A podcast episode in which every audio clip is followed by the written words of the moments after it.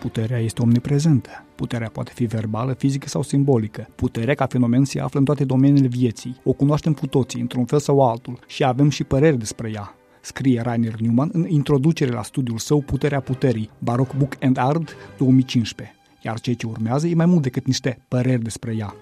11 capitole scurte, teoria puterii de la persoană la sistem, puterea simbolică de la imagine la strălucire, putere și limbaj de la conversații la ceartă, putere și ierarhie de la șefii la conducere, etc., etc., în care discursul academic e redus la minim pentru a lăsa loc numeroaselor exemple din viața profesională, însuși autorul îmbidând strălucit cariera științifică la Institutul de Cercetare și Educație Max Planck din Berlin, cu activitatea de manager și consultant, la Siemens de pildă.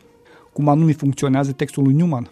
Dinspre faptul de viață, ce au în comun John Fitzgerald Kennedy, Martin Luther King, Tiger Wood, Arnold Schwarzenegger, Dominic Strauss-Kahn, Silvio Berlusconi și Willy Brandt? Cu toții au avut relații extraconjugale.